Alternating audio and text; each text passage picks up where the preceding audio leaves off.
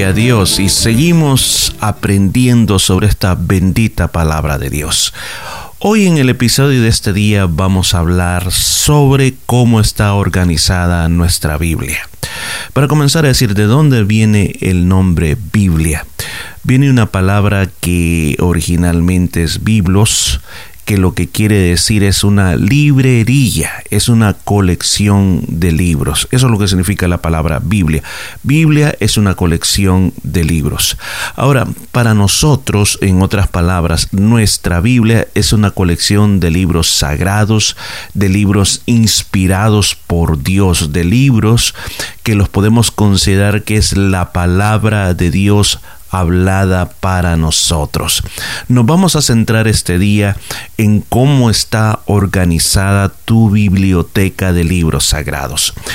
Y vamos a decir, para comenzar, estos son detalles que todo creyente tiene que saber, como dicen, es lo que conocimiento de primer grado, si podríamos decir. ¿Cuántos libros tiene nuestra Biblia? Nuestra Biblia tiene un total de 66 libros teniendo 39 el Antiguo Testamento y 27 el Nuevo Testamento, para hacer un total de 66 libros. Comencemos por el Antiguo Testamento. En cómo se eh, cataloga nuestros libros del Antiguo Testamento. Pues bueno, hay cinco divisiones básicas. La primera es la ley, los libros de la ley. Luego vienen los libros históricos, Después de los libros históricos o la sección histórica, vienen los libros poéticos, los libros de poesía, y luego tenemos los libros que se conocen como los profetas mayores y los profetas menores. Comencemos. ¿Cuáles son los libros de la ley?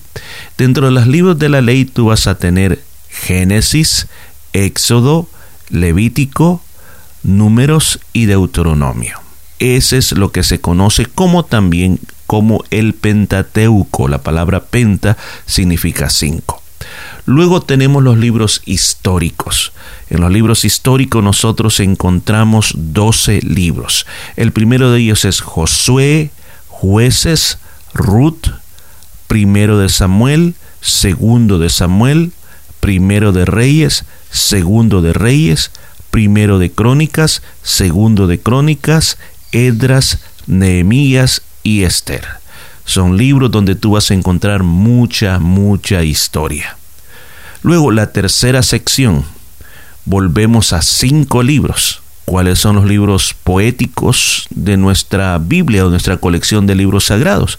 Job, Salmos, Proverbios, Eclesiastés y Cantares. Repito, Job, Salmos, Proverbios, Eclesiastés y Cantares. ¿Por qué se llaman poéticos? La forma como fueron escritos, una forma que lleva prosa y es una forma que hay partes que lamentablemente en el español no hacen sentido, pero hay muchos salmos que son acrósticos, que están basados en el alfabeto hebreo, así de que muchas veces eh, no hacen lógica en español, pero originalmente ese fue el lenguaje que fue hecho. Ahora vamos a la sección de los profetas. Tenemos cinco profetas que se le llaman profetas mayores. ¿Por qué razón se le llaman profetas mayores?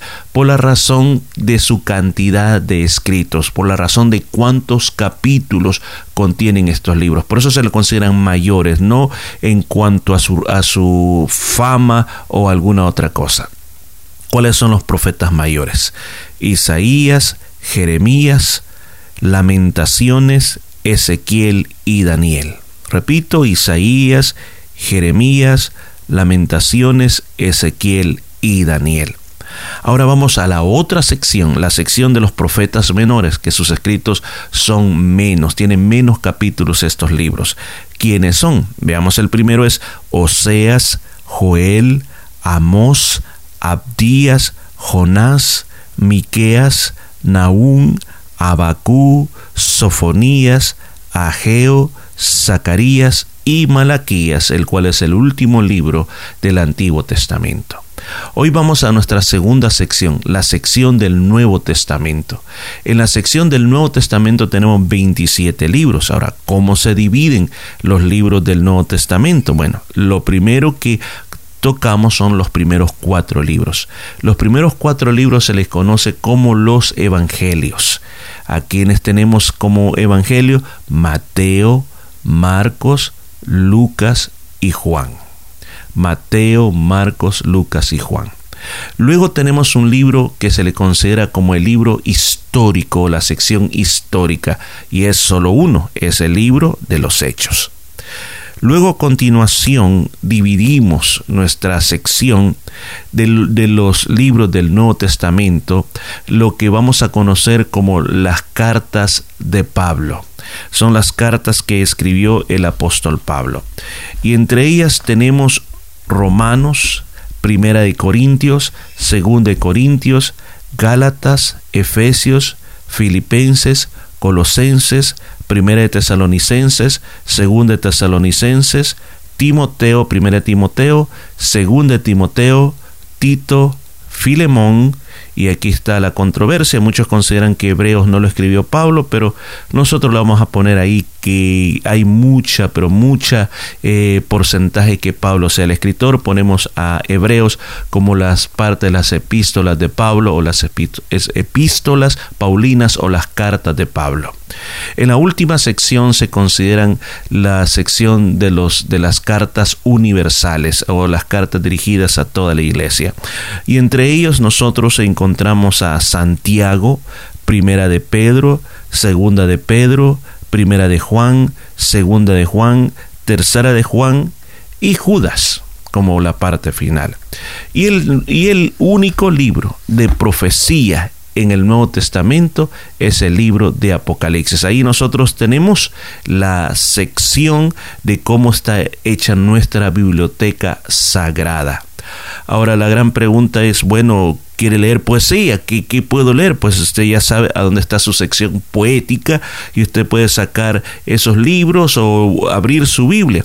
Ahora, recomendamos mucho, recomendamos mucho aprenderse esta forma, aprenderse esta división de los libros de la Biblia, porque a la hora que usted anda buscando algo, usted va a poder saber a dónde se encuentra cada sección. Usted tiene que saber básicamente qué es del Antiguo Testamento y qué es del Nuevo Testamento. Le digo, si usted sabe distinguir esas dos partes, le va a ser mucho más fácil cuando usted trate de encontrar la palabra de Dios. Esa es la división que nosotros tenemos, 66 libros para nosotros. Ahora, una de las cosas que a veces se me ha preguntado a mí, si es que la historia pasó exactamente en el orden que tenemos nuestros libros de la Biblia, o sea, en otras palabras, si la Biblia está escrita o los libros han sido organizados, en una manera cronológica. Yo quiero decirle que no se tomó la parte cronológica.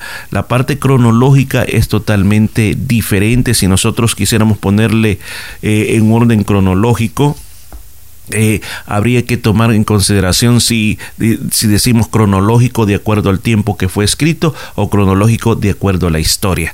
Ahora, de acuerdo a la historia, si nosotros tratamos de buscar una cronología de acuerdo a la historia, claro, el primer libro sobre todo sería Génesis, porque ahí está el principio de todas las cosas. Ahora, durante esa época de Génesis, usted recuerda, en el libro de Génesis se habla la historia de los primeros patriarcas. Ahora, el libro de Job en nuestra categoría eh, lo tenemos como un libro poético. Entonces está antes de Salmos. Pero la realidad que la historia del libro de Job pasó en la época de los patriarcas. Se, cree que aún pudo haber existido antes que Abraham. Entonces, imagínense, podríamos poner casi Génesis y por ahí un poco paralelo Job. Luego la historia de que el pueblo de Israel sale de, Egipto y, que está contenido dentro del Pentateuco, podemos poner paralelamente Éxodo, Levítico, Números y Deuteronomio. Eh, y los libros históricos claro, nos, nos traen a, una manera muy eh, fácil de poder eh, viajar a través de ellos y pasamos al libro de Josué, libro de jueces. Ahora, eh, nos detenemos en el libro de jueces, encontramos que en esa época el libro de jueces pasa una historia muy peculiar y es el libro de Ruth. O sea, podríamos poner paralelamente Ruth y jueces porque ahí pasó esa historia. Luego, si seguimos históricamente, podríamos encontrar el libro primero, eh, primero de Samuel y primera y segunda, segunda de Reyes. Ahora, cuando uno, uno continúa con la historia, uno va a ver que en esa época de los reyes existieron profetas que estuvieron tratando de hacer que el pueblo eh, de Israel volviera a Dios. O sea, entre ese laxo de primero y segundo reyes podemos ver el ministerio de profetas como Amós, como Jonás, como Isaías, como Micaías, como Naúm y como Sofonías, que si nosotros quisiéramos estudiar cuál era la situación eh, que ellos estaban viviendo, cuál era el medio ambiente, cuál es la situación política, la situación religiosa de estos profetas como Amós, Jonás y como eh, repetía, tendríamos que leer la historia de Primera y Segunda de Reyes. Ahora, durante esa época también encontramos el libro de Crónicas, primero y segundo de Crónicas, que básicamente cuenta la historia de los reyes, pero de una perspectiva más espiritual. Los reyes, el libro de Primera y Segunda de Reyes encontramos una perspectiva más histórica, primera y segunda de Crónicas, una perspectiva más espiritual. Eh, durante esa época, como recuerda, esa es la época que vive Salomón, pues podríamos poner libros que surgieron en esa época, como Proverbios, Eclesiastés, Cantares, y también en esa época también podríamos poner profetas como Oseas o profetas como Joel, que juntamente con los otros profetas estuvieron unos en el reino del norte y otros en el reino del sur, eh, trayendo la palabra de Dios. Luego la Biblia nos habla de que el pueblo de Israel fue al exilio, estuvo 70 años cautivo en Babilonia y durante esa época difícil, en esa época que ellos estaban eh, siendo atacados por los caldeos o por los babilónicos, eh, surgen profetas como Jeremías, eh, profetas como Daniel, que fue el profeta del cautiverio. Lamentaciones es, un, es una poesía que Jeremías escribe por la destrucción de Jerusalén, aunque está contenido dentro de los libros poéticos. En esa época es la época de Habacuc, es la época de Ezequiel, es la época de Abdías, eh, es la época de la reconstrucción también. Ahí podemos poner libros como Esdras, Nehemías. Si usted se da cuenta, si en el orden que lo estuvimos diciendo, en el orden como están en, en nuestra Biblia, estos libros están antes de los libros poéticos. Por ejemplo, Esdras está antes de Job, pero la realidad es que históricamente no sucedió así sino que estos libros son cuando el pueblo de Israel había sido, eh, eh, le, es permitido regresar a su tierra, o sea que el imperio babilónico había terminado, el imperio eh, de Nabucodonosor y sus hijos se llegó al fin y ahora había venido Ciro, rey de Persia, que da un edicto de que Israel puede regresar a su tierra. Así que en esa época es la época de estos profetas, o también del escriba Esdras, que comienza y regresa a su tierra y juntamente con otros hombres como Zorobabel tratan de edificar el templo de Dios. Luego vemos Nehemías también que después de que el templo esté edificado llega para reconstruir el templo y que, ah, perdón, Nehemías llega para reconstruir las murallas, el templo ya estaba, Nehemías reconstruye las, las murallas.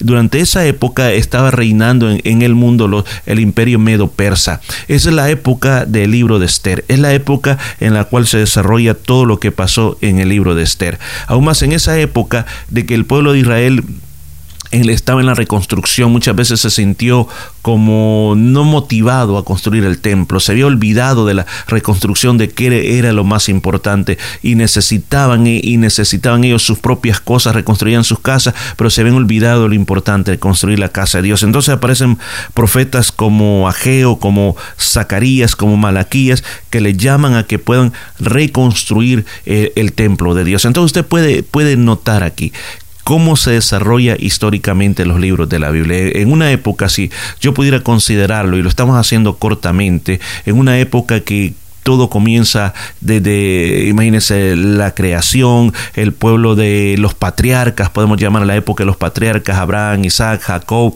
la época que están en Egipto como esclavos, la época que salen de Egipto y comienzan las conquistas, y luego de las conquistas, después que muere Josué, se establecen jueces, después de que hay ese periodo de jueces, comienzan los, reyes de Israel, y los reyes reinan por un tiempo, después de eso los, los invaden, lo llevan al exilio, después eh, son eh, permitidos regresar a su tierra, comienzan la reconstrucción y ahí termina el Antiguo Testamento con un, con un profeta llamado Malaquías que lo que está hablando de reconstrucción, está hablando que el pueblo pues se vuelva a Dios, que el pueblo pues espere lo próximo que está por venir. Imagínense solo hablando del Antiguo Testamento, hablando del Nuevo Testamento históricamente hablando, eh, podríamos decir que es una época que en la historia se habla de los romanos, los romanos gobernando el mundo.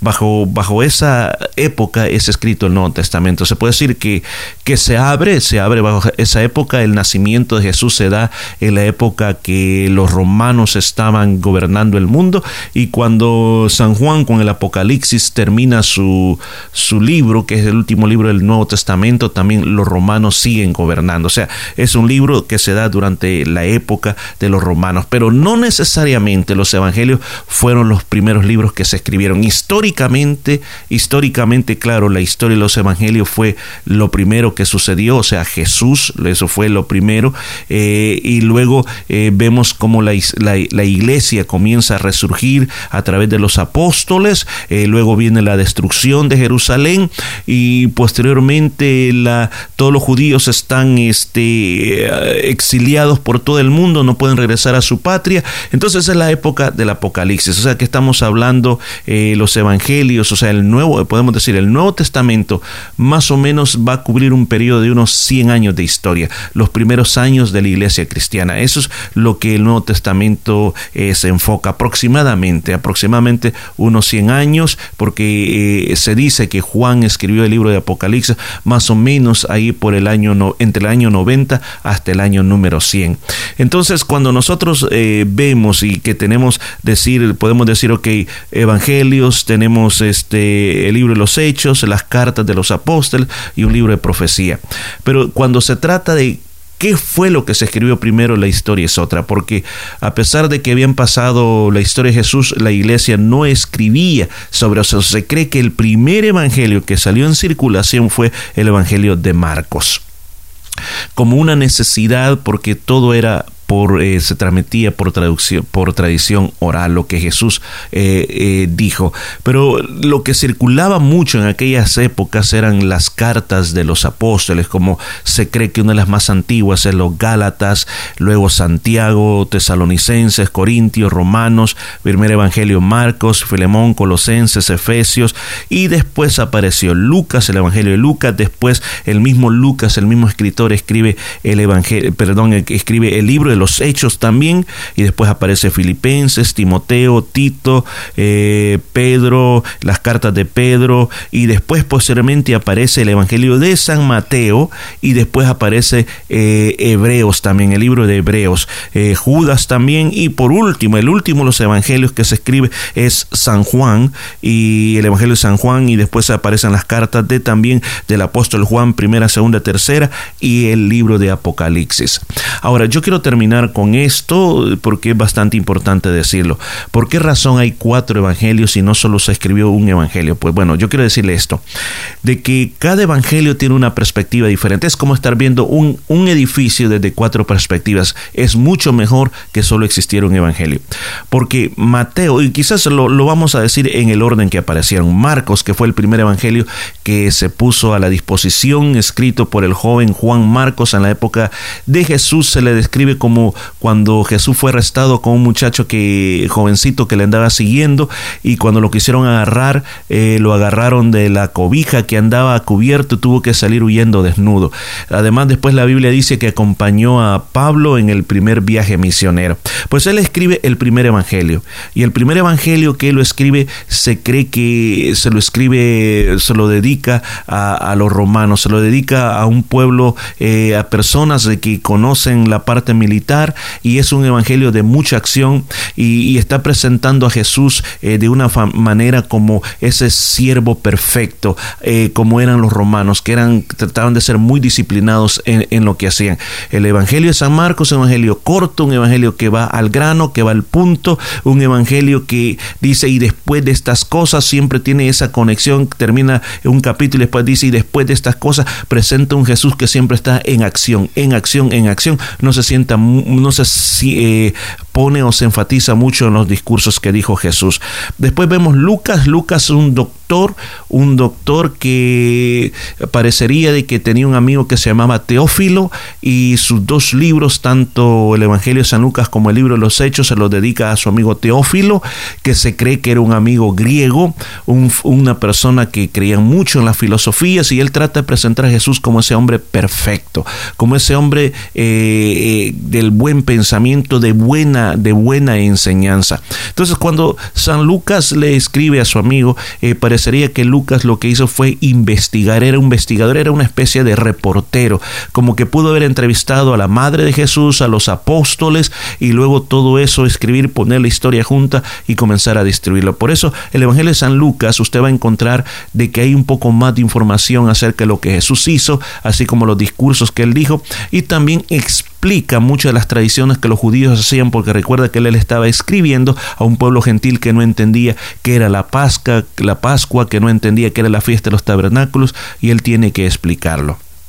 ¿Cuál fue el siguiente evangelio que, que surge? El evangelio de San Mateo. Mateo se recuerda de otra forma que él se llamaba era Leví, el publicano, el cobrador de impuestos. Cuando se convierte al Señor, él escribe un evangelio, pero este evangelio él se lo va a escribir a su gente, ya que Marcos cuando lo escribió lo dedicó a, los romanos, lo dedicó a los gentiles, también Lucas lo, lo dedicó a los gentiles para las buenas nuevas. Entonces dice Mateo, no, yo le voy a escribir, voy a hacer énfasis para mi pueblo, para los judíos.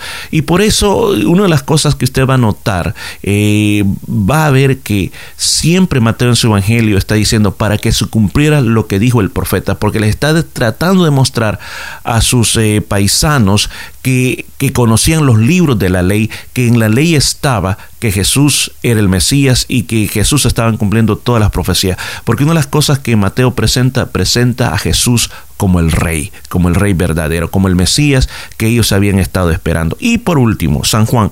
Cuando escribe San Juan, él ya está escribiendo en una época que la iglesia se ha expandido por todo el imperio romano. Hoy la iglesia ya no solo consiste de judíos, hoy la iglesia consiste de un cuerpo donde entran gentiles y judíos. Ahora, él a escribir su carta, él presenta a Jesús como el verbo de Dios. Él presenta a Jesús de una manera espiritual, un mensaje eh, teológico. Por eso en algunas partes le llaman a Juan, le dicen Juan el teólogo, por la forma como presenta su evangelio. Porque mientras los evangelios, por ejemplo, de Mateo y Lucas nos han hablado de la genealogía de Jesús, de dónde vino Jesús, San Juan habla de Jesús desde la eternidad. Dice, en el principio el verbo era Dios y el verbo era con Dios. Presenta a Jesús desde una eternidad. Presenta los sermones de Jesús. Nos presenta doctrinas grandes como por ejemplo el nuevo nacimiento. donde usted lo va a encontrar? En San Juan. La venida del Espíritu Santo, la obra del Espíritu Santo. donde usted la va a encontrar? En San Juan. Eh, es un evangelio muy hermoso, muy poderoso que cualquier persona, muchos que recomiendan y dicen, sí, tú quieres recomendarle a alguien que quiere saber acerca de la vida cristiana y comenzar sus primeros pasos, que lea el Evangelio de San Juan. Otras personas no dicen, mira, para que esta persona no se aburra y vaya directo al grano que comienza con el Evangelio de San Marcos. Bueno, la decisión es suya. Pero lo importante es de que ahora entendiendo esta parte de cómo tenemos este libro tan hermoso que es la Biblia, pues no nos queda más que leerlo, estudiarlo, aplicarlo a nuestro corazón y que podamos crecer. ¿Por qué? Porque recuerden, no solamente necesitamos el alimento que todos los días comemos, el desayuno, el almuerzo y la cena para la nutrición de nuestro cuerpo, sino tú necesitas la palabra de Dios. La palabra de Dios va a nutrir todo tu ser interior. Así que vamos a continuar la próxima vez estudiando la Biblia. Hablo para ti, Morri Velázquez. Hasta la próxima ocasión.